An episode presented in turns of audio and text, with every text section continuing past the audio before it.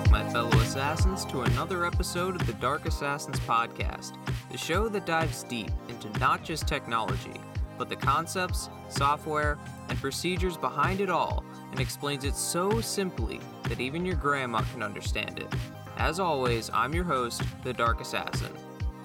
So before we get into today's episode, um, I need to uh, go into another story time uh, because I'm pretty sure that uh, my IT department is definitely out to get me uh, because once again they uh, disabled my ability to do work. Although it was temporarily and not for too terribly long, they uh, disabled my ability to work nonetheless. So where the story begins is I'm, you know, doing my work and our IT guy reaches out to me and he's like, "Hey, uh, you know, when's a good time, you know, for me to hop onto your system and uh, push and, and do some updates and whatnot. And, uh, you know, I was thinking about it and then I, I realized I had a meeting coming up. So I was like, hey, you know, I'm stepping out for a meeting. You know, feel free, hop on anytime you want. Um, so I go to my meeting and then I come back and he's already done. I'm able to log back into the system. Um, and then I go to open up my web browser and it takes a little while, which I mean, in fairness, it is on a hard drive, so you know, credit to where credit's due. Uh, but then I get this nice, uh, this nice pop-up message uh, saying that uh, I either don't have permission to open the web browser or it cannot find uh, the file for the web browser. And I was like, Okay, uh, that's strange. But in fairness, I did try to open it through a shortcut, so maybe something got messed up there.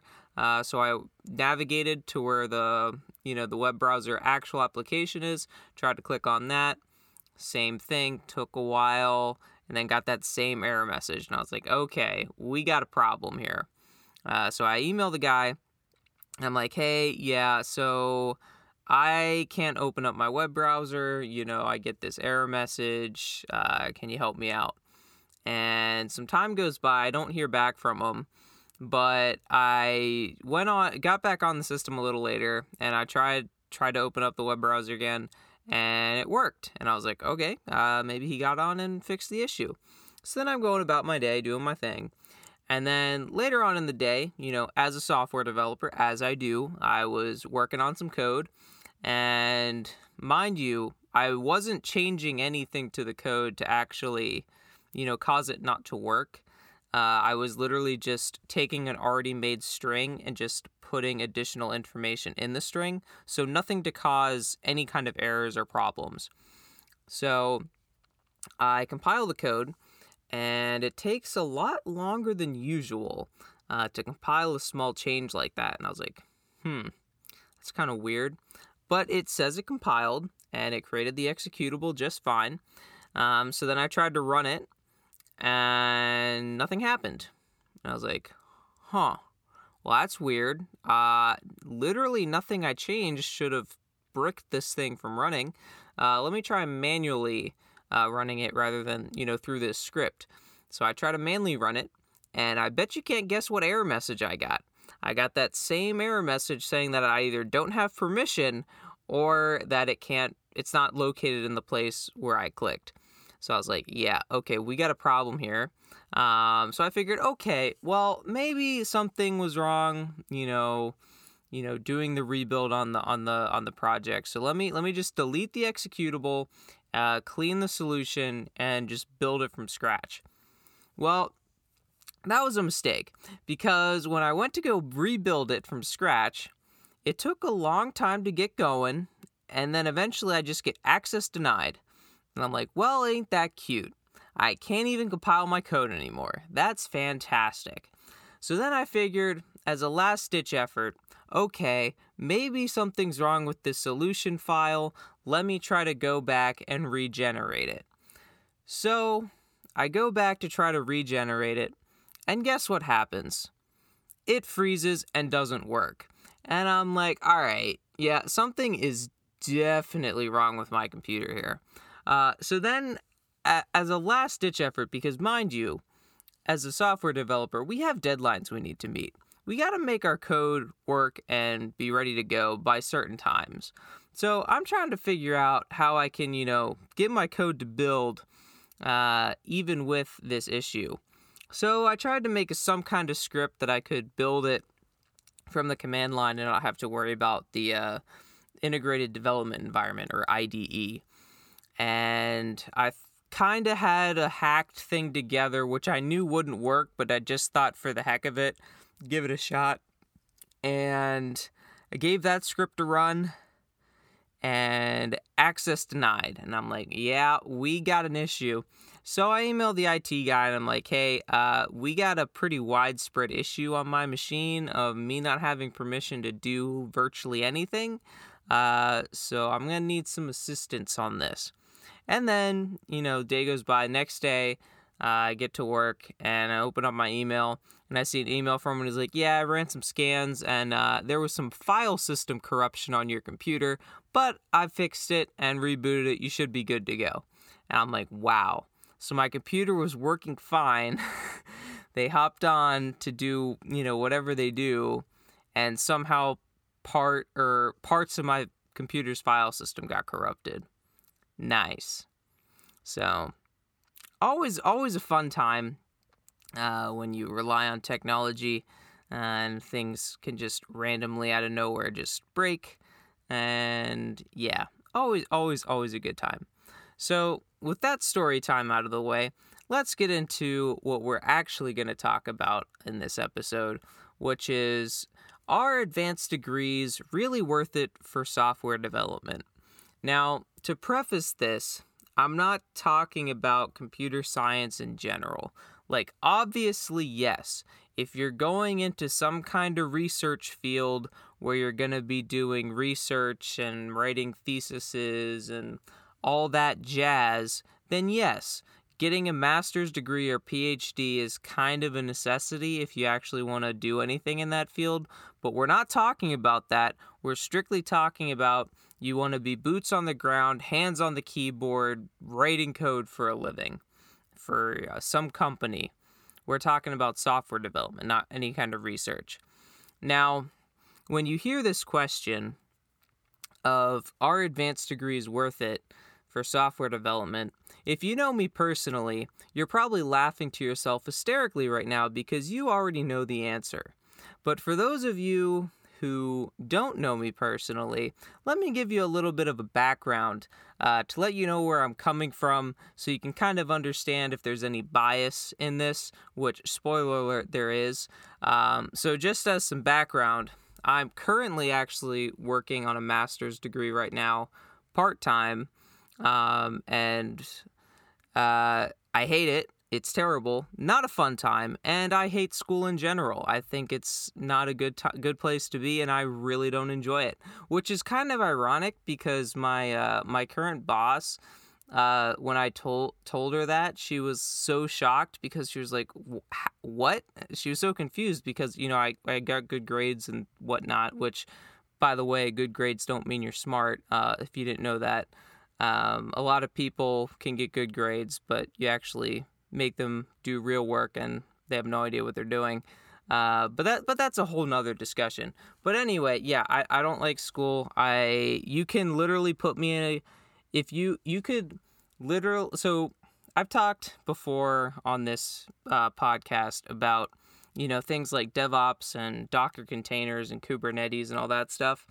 So you could give me like a school environment where I would learn that stuff, and I probably wouldn't have a fun time.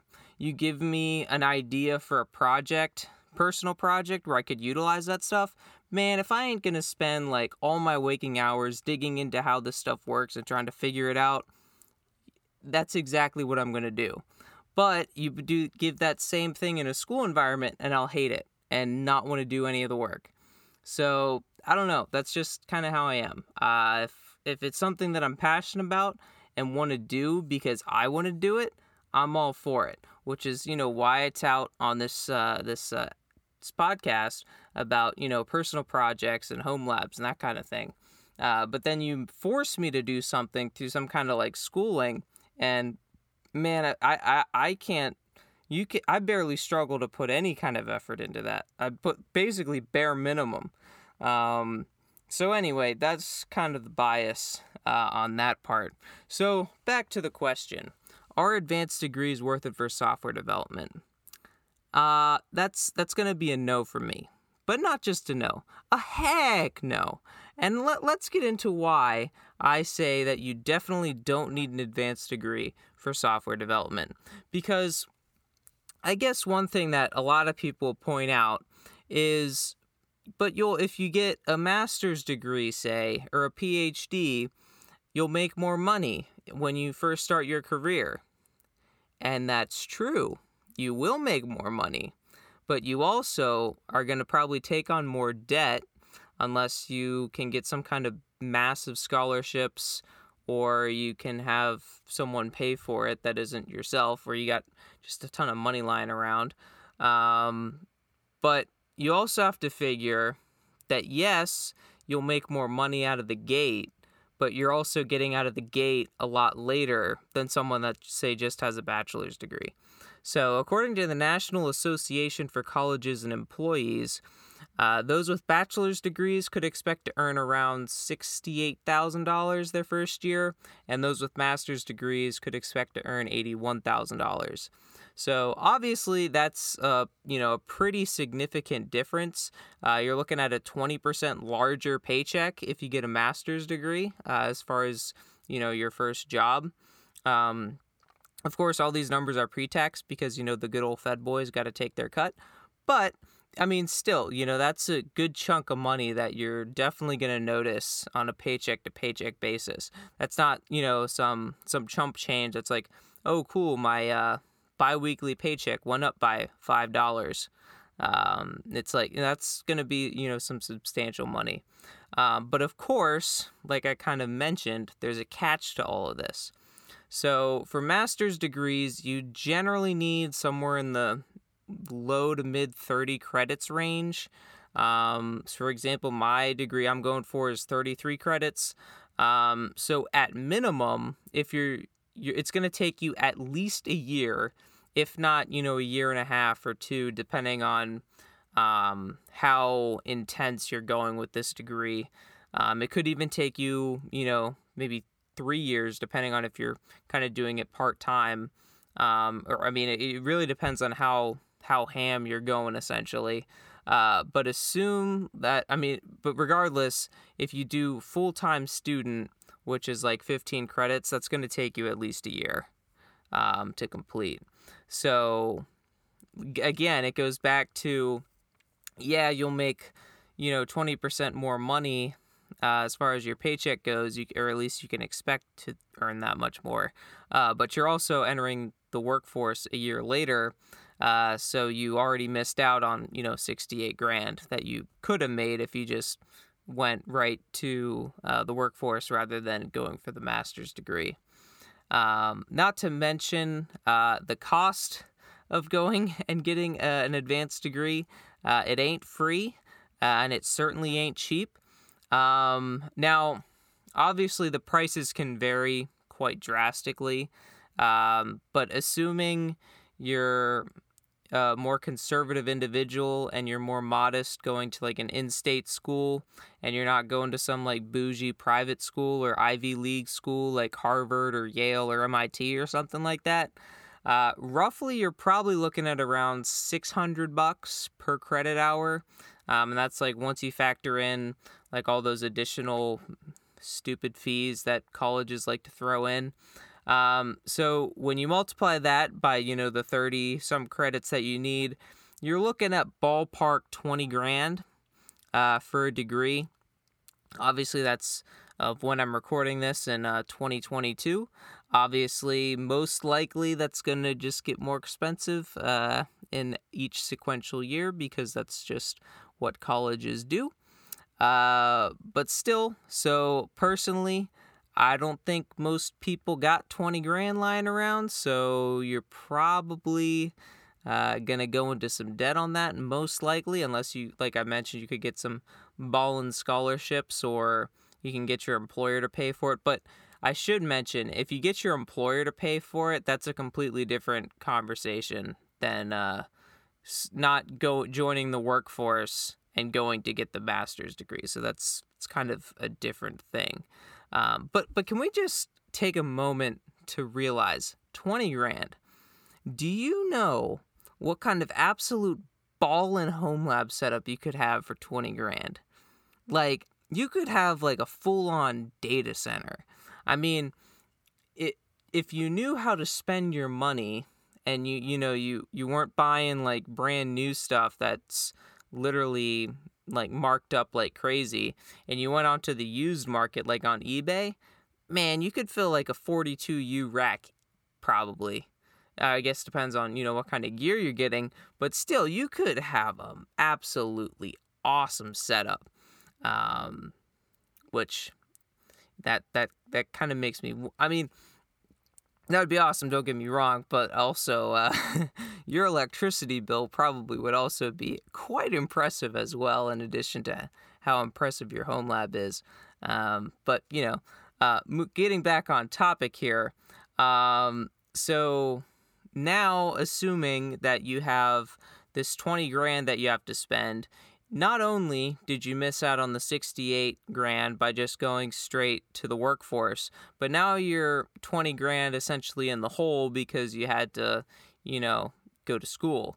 Uh, so now you're like $82,000 less than someone who just got the bachelor's degree and started working. So, and that's just assuming you finish in one year.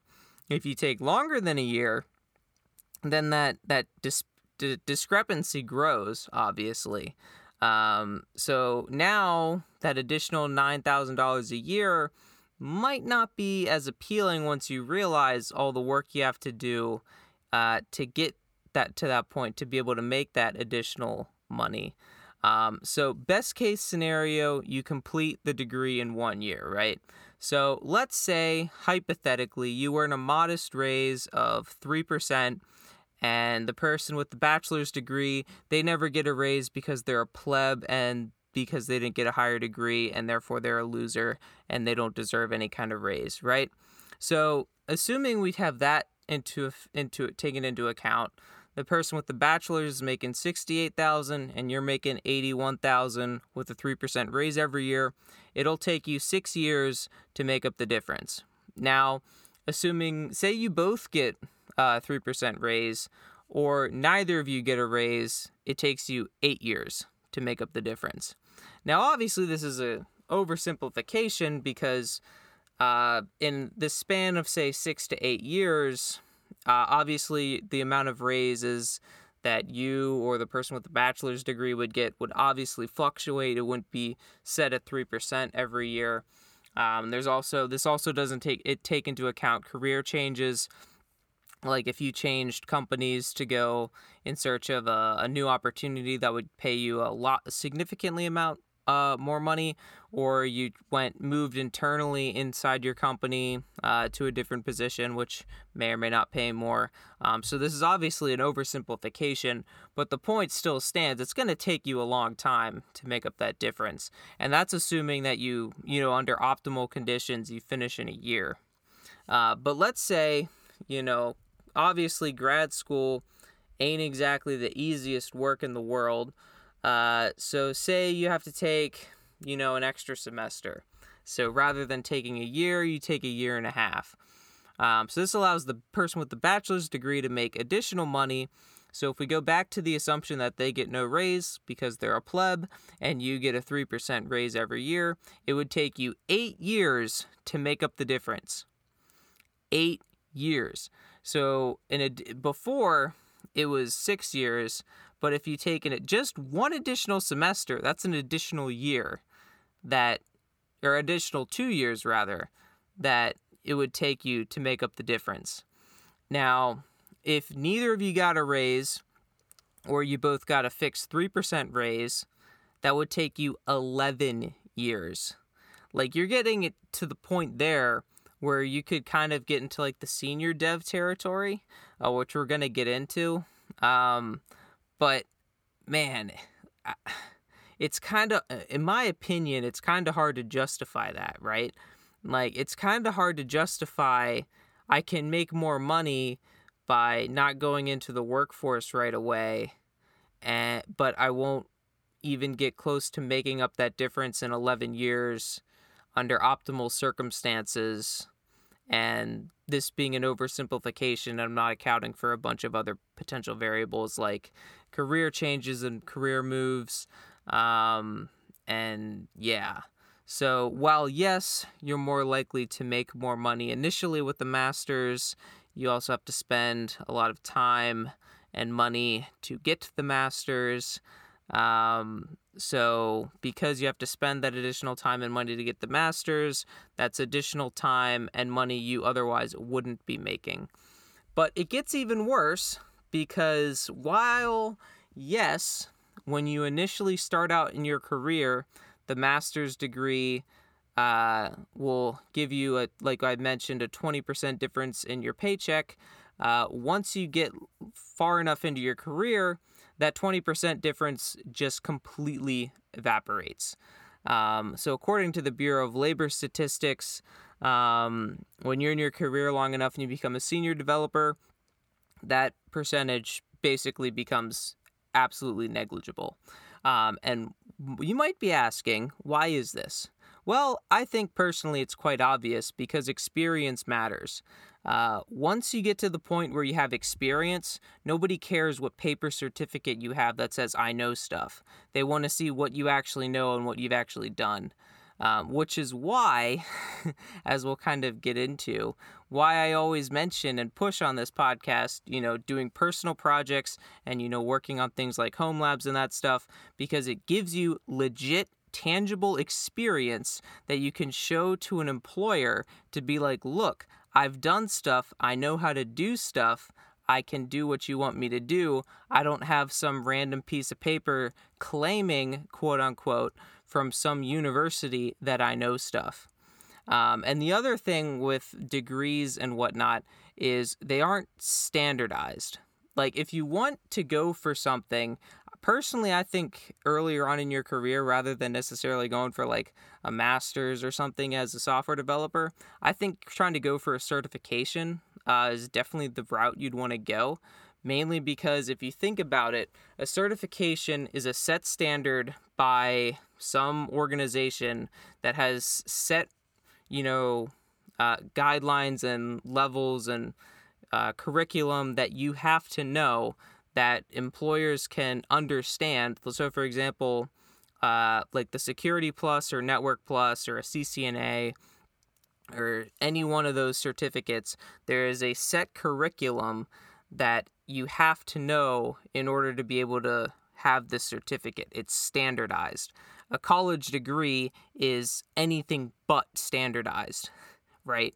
If you go to uh, like MIT and get a computer science degree there, what you do there is going to be completely different than what you did if you say went to the University of Kansas or the University of North Carolina or some other university. While maybe the concepts are going to be kind of similar, like sure you'll learn about algorithms and data structures and all that, the level of work that's going to be required and the scrutiny that's put against your work and the expectation of what you should be able to achieve is going to be a lot different school to school versus a certificate or a certification that's standardized across the board. Um, so that's kind of another reason why, you know, as you get more experienced and get into those higher level positions, the master's degree or even a PhD, when it comes like strictly software development, really doesn't make that much of a difference. Um, so, kind of going back to the numbers here. So, back according to the Bureau of Labor Statistics, rather than a 20% difference as a senior software developer, you're looking at a 3% difference. Um, so, but it gets even worse than that because according to salary.com, uh, if you go on there and you search for a senior software developer, and then you scroll down uh, to how much should you be paid uh, on that section there's kind of like some sliders where you can like customize uh, you know like how many years experience you have you know how many people you lead on your team uh, what degree you have that kind of stuff if the only thing you change is from a bachelor's degree to a master's degree the difference i kid you not is less than 1% literally less than 1% difference between a master's degree and a bachelor's degree. So whereas before you're talking about a 20% gap in the what kind of pay you can expect once you get later on in your career once you're an established developer that shrinks to less than 1% according to salary.com.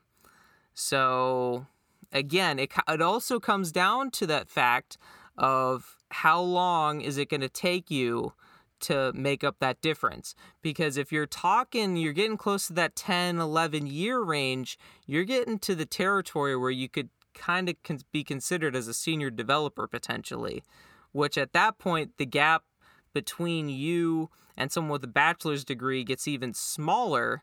So arguably it could take you even longer to make that money back.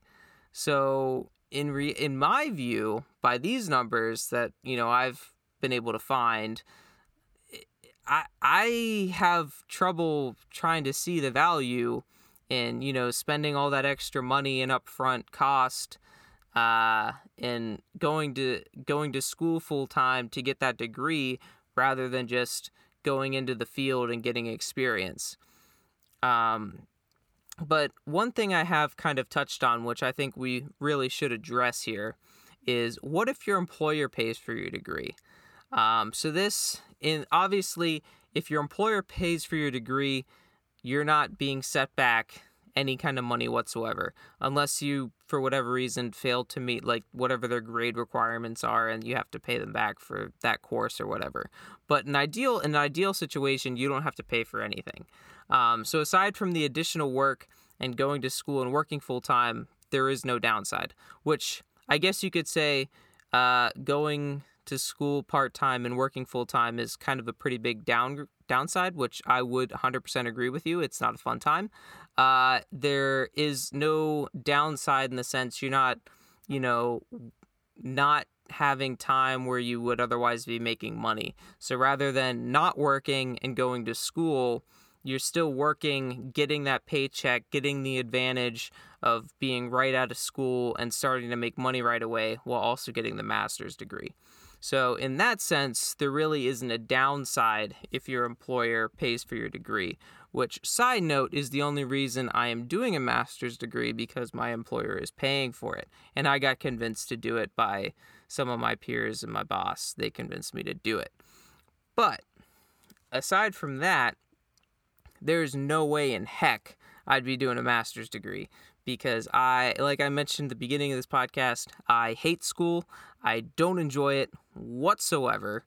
Uh, but I'm pretty much just struggling through it and trying to knock out as much as many classes as quickly as possible so I can get it done as quickly as possible so I never have to do it again because let me tell you once you go to once you work full time and then once you clock out and you can have the rest of the day to yourself and you don't have to worry about anything that is addictive and you never want it to end so going from that back to having to do school work once you're off of work is not a fun time but i digress so let's get into some some caveats here like I mentioned before, if you're looking to do any kind of computer science research or anything like that, obviously the higher degree makes a difference.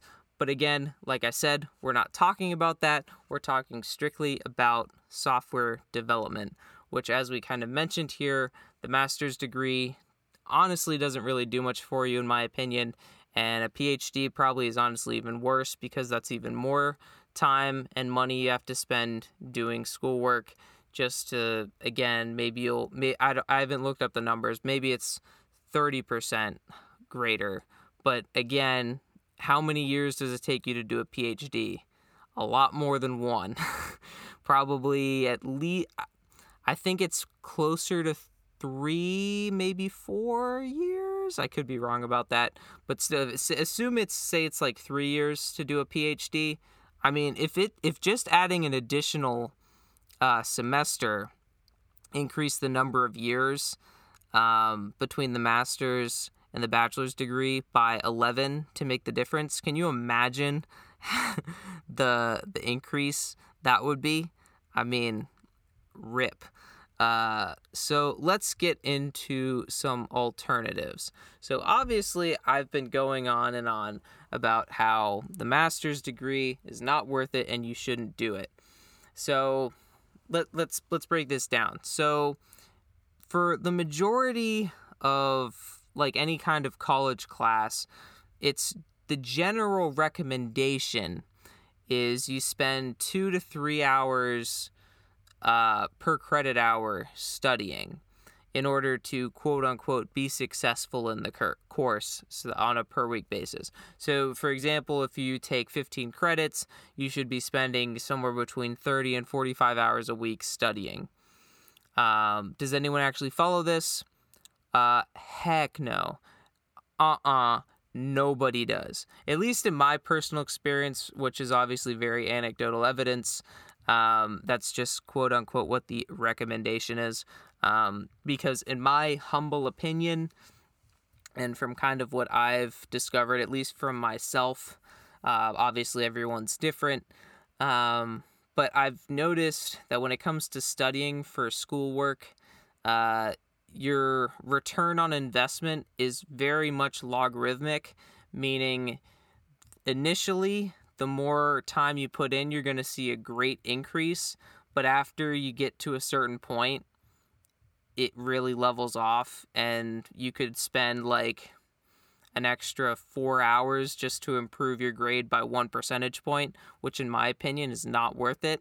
If I can spend, say, three hours a week to get a, a 90, why would I spend six hours a week to get a 93?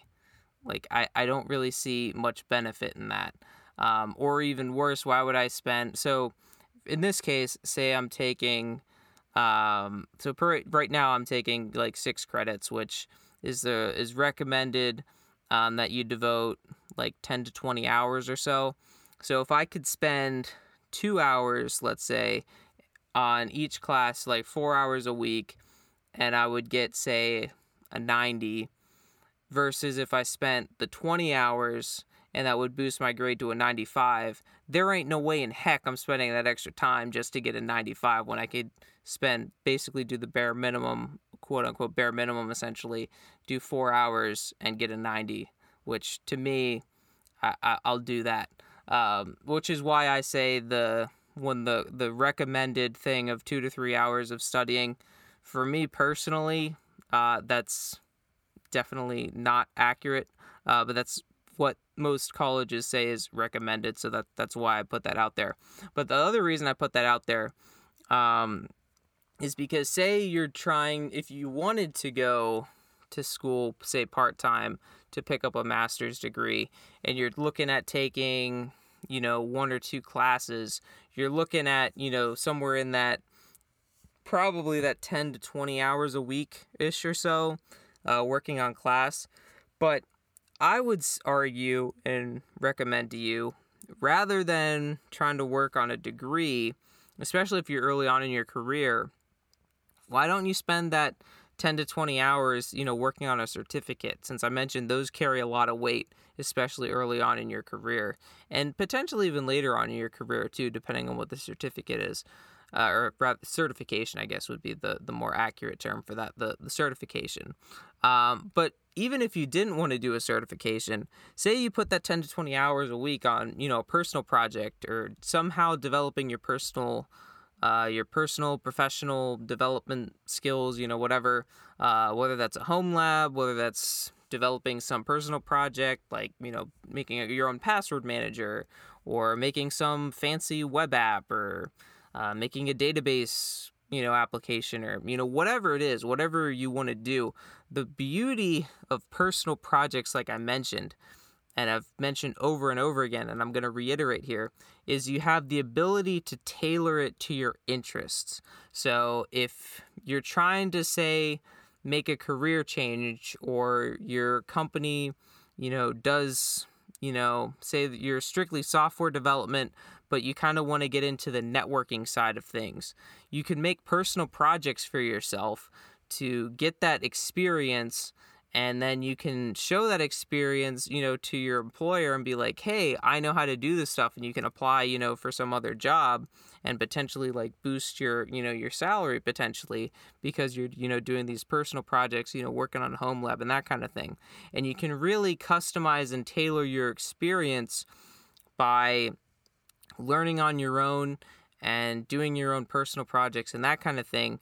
Whereas if you're going through some kind of master's degree you kind of have a mandatory set curriculum that you have to go through and you don't i mean to a degree you get a say in what you want to learn but anyone that's been through college knows this all too well that sure the college offers a lot of pretty cool sounding classes but we all know the vast majority of those never get offered or if they do get offered uh, you're probably not the one that actually is able to get into them because there's only one section and it fills up like that almost immediately. Um, so you're kind of stuck with more of the just generic classes that they kind of offer for everyone, which, in my opinion, generally aren't as in- nearly as interesting, at least sounding, as um, some of those other classes. But as I kind of mentioned before, just because something sounds interesting, because it's because of the nature it's a school thing, for me, I probably won't enjoy it that much. But that's just because it's a school thing.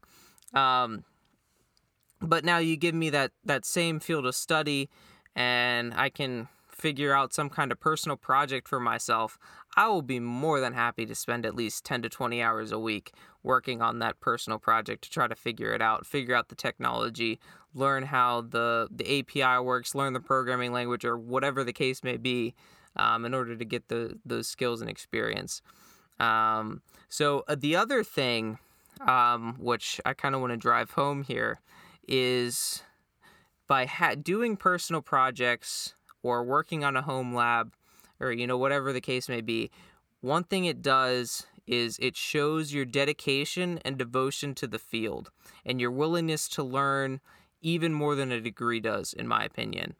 Because if you think about it, do, while the degree you made an active choice to pursue that degree, let's be honest, anyone can go out and earn a degree. Now, obviously, some people are going to struggle trying to get a degree more than others. That's true. But you went out to do a degree, you have a set curriculum, you have set things you have to do. Checkbox one, two, three. Good, you did that. Here's your degree. But that's not what how it works with, you know, personal projects and home labs, right? In in that case, you physically and mentally had to make the conscious decision to work on that home lab or work on that personal project or write that piece of code, write that script, you know, whatever it is. You had to make a conscious decision to go and do that rather than just, you know, following the steps of the curriculum. So this demonstrates to employers that you're willing, you know, to go out of your way to learn stuff, um, even if you don't know how to do something, and you have that drive to figure it out on your own. And that's one of those skills that's invaluable and employers really look for. Um, so, especially if you're early on in your career, this is why I can't recommend personal projects and home labs and all this more. I, I can't emphasize this the importance enough because employers will see that and be gravitated towards you over someone else because you have that drive. And I'm pretty sure I've mentioned this before, um, but like if you have a you know a GitHub or a GitLab or a Bitbucket or you know wherever you host your um, your code repos, if an employer sees on your say your GitHub all those all these personal projects that you've done and all this time you've spent you know making these personal projects they're going to be really intrigued compared to someone that just has you know cs 325 cs 550 cs 600 they're like oh cool they just uploaded their school projects big whoop right? Like everyone did those school projects. Whereas that personal project that you wrote only you wrote that. You wrote that because you were interested in it. You wrote that because you wanted to learn how that works. You wrote that because you have a drive to become a software developer. You wrote that because you just have a general interest in the field and you want to devote your time and your resources to becoming better and more proficient. And that is just something that that you can't learn in a classroom. Um, so I think definitely if if I if I wasn't in a master's master's program right now, that's what I would be devoting my time to. Um, which I had the I had the pleasure of having the summer off, um, and that's that's pretty much what I spent the vast majority of my time free time doing. Uh, I was working on my home lab and working on personal projects. But alas, I'm not going to have as much time to do that because uh, that darn curriculum is forcing me to do stuff like everyone else. And I don't have the freedom and ability uh, to do the stuff that I want to do and pursue the technologies and, uh, you know, personal projects that I would much rather invest my time in. But, you know, it is what it is. So I guess to kind of wrap this up here, well, yes, a master's degree when you first start working will definitely make you more money out of the gate. You also have to consider that you have to invest time and money up front into the master's degree that you otherwise wouldn't if you just joined the workforce. And it's kind of, in at least in the breakdown that we gave here, it's kind of questionable uh, if it's really worth it in the long run, especially with how long it'll take you to make up that uh, that money that you otherwise would have made. Uh, in addition to the fact that once you get to that established senior level of software development, that the difference in uh, people with degrees is really insignificant. Um, so, personally, all of you listeners out there, uh, work on those personal projects, work on those home labs, and uh, save, save. Rather than spending twenty grand over the course of say, say you're say say you're working full time, right? Rather than say, and your employer isn't paying for a master's degree or any kind of advanced degree, rather than spending that 20 grand over the course of, I don't know, three years or however long it takes you to do the degree, maybe over the course of, you know, a few years, pro- pro- pro- you wouldn't even have to spend 20 grand, first of all. Uh, you work on, you know, buying, maybe buying some software tools or buying some old enterprise gear or, you know, whatever it is to improve your uh, your actual skills and your coding abilities or your networking abilities or your DevOps abilities, your automation abilities, or whatever you're interested, go and go explore, go do that. Don't don't don't bother with the, the advanced degrees, especially if you're doing software development, because in all honesty, you really don't need it. Um, so if you enjoy this episode, uh, if you think I'm just way wrong, uh, you think I'm an idiot, uh, you can send me send me an email. Uh, tell me why you think I'm an idiot, um, or if you agree with me, um, or if you have any questions about this episode, or you have questions you want me to answer in a future episode, or if you just have just a general um, something you want my opinion on, uh, feel free to shoot me an email at contact at darkassassinsinc.com. Uh, you can click the link in the show notes below for that. Um, and I ask that you'd uh, leave a rating and review on this episode and subscribe to the Dark Assassins podcast if you haven't done so already. Uh, and be sure to share to a friend or family member. Maybe you have a friend or family member that's thinking about doing a master's degree in computer science because they want to be a software developer. Maybe you could send this to them and uh, save them the hassle and the trouble of uh, wasting all that money. Or I, I say wasting, they might find value in it, but personally, I don't think it's worth it, as I mentioned. Uh, in this longer episode of the Dark Assassins podcast, talking about a singular topic. Um, but yeah, that's going to do it for me in this episode of the Dark Assassins podcast. Until next time, my fellow assassins, remember bool nothing equals true. If action not equal to null, return true. I'll see you next time on the Dark Assassins podcast.